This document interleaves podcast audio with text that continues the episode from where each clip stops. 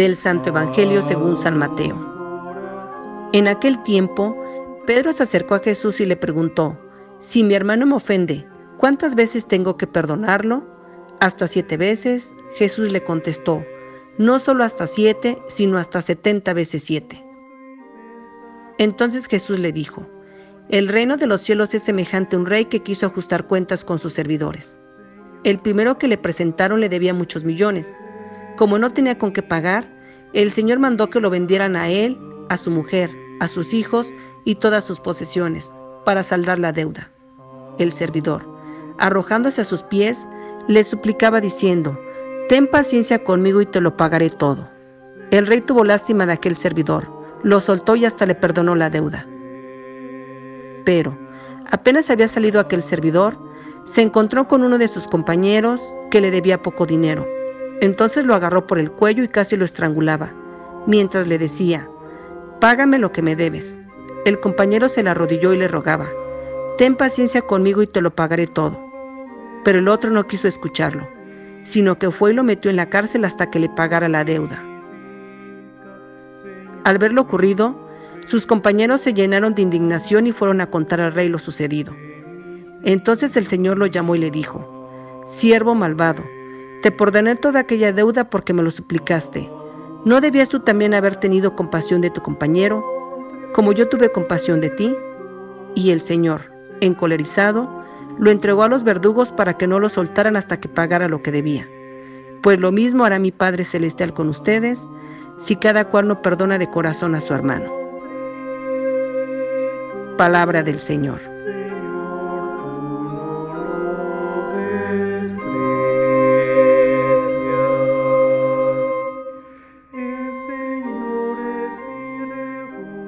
La lectura del Evangelio de este día martes de la tercera semana de la cuaresma nos ofrece una enseñanza sobre el tema del perdón, sobre la misericordia. El perdón tiene una gran importancia en nuestra vida, porque todos somos pecadores, imperfectos. Ofendemos a Dios y nos ofendemos mutuamente. Si no existiera el perdón, nos encontraríamos en una situación verdaderamente trágica, sin vía de escapar. Andaríamos de una venganza a otra hasta la destrucción completa. El perdón no es un añadido de una comunidad de personas, es algo indispensable y vital. Dios, en su bondad, ha venido a traernos su misericordia y su perdón, pero a cambio nos pide que también nosotros perdonemos a nuestro prójimo. El Evangelio de Mateo ubica la pregunta de Pedro y la respuesta de Jesucristo en un lugar donde ha venido hablando de cosas muy importantes para la relación entre personas. La propuesta de perdón que hace Pedro en realidad es muy generosa. Señor, si mi hermano me ofende, ¿cuántas veces tengo que perdonar? Hasta siete veces? A Pedro le parece ya mucho perdonar al hermano siete veces y a nosotros nos parece mucho perdonar por segunda vez ofensas semejantes que alguien haya cometido contra nosotros. Cuando se perdona, una vez exige que la ofensa no se repita. ¿Cuántas veces, por ejemplo, hemos escuchado o dicho esta frase? Pero no lo vuelvas a hacer ante una falta cometida. Sin embargo, Jesús se muestra radical en su respuesta ante la pregunta de Pedro. Te digo que no siete veces, sino setenta veces siete, es decir, perdona siempre. La caridad de Cristo no es setenta veces superior al comportamiento más esmerado de los mejores cumplidores de la ley, sino que es de otra naturaleza, infinitamente más alta. Nos enseña que el mal, los resentimientos, el rencor, el deseo de venganza, han de ser vencidos por esa caridad ilimitada que se manifiesta en el perdón incansable de las ofensas. En la oración del Padre nuestro le decimos a Dios, perdona nuestras ofensas como también nosotros perdonamos a los que nos ofenden. Para que se pueda cumplir esta petición, hemos de estar unidos entre nosotros y con Cristo, tener la disposición de perdonar siempre y sólo así atraeremos sobre nosotros la misericordia infinita de Dios. Jesús nos exhorta con su respuesta que siempre debemos estar dispuestos a perdonar aunque nos ofendan a renglón seguido. Él nos pide un cambio de mentalidad, un cambio que haga pasar al hombre de la atención a sí mismo y de la reivindicación de sus propios derechos al amor desmesurado y gratuito por el otro. Esta es la verdadera conversión que restaura la imagen del hombre a su semejanza original con Dios, haciéndole perfecto como su Padre, es decir, misericordioso, más allá de todo cálculo y medida.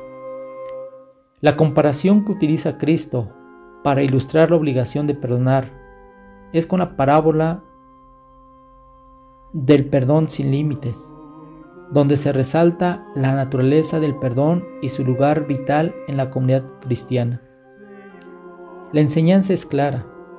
Nosotros, seres humanos, somos deudores del perdón frente a Dios. Somos incapaces de pagarle con nuestras propias fuerzas. El siervo pide tiempo para saldar la deuda que tenía con el rey, pero no solo obtiene un aplazamiento, sino obtiene la condonación total de la deuda imposible de pagar.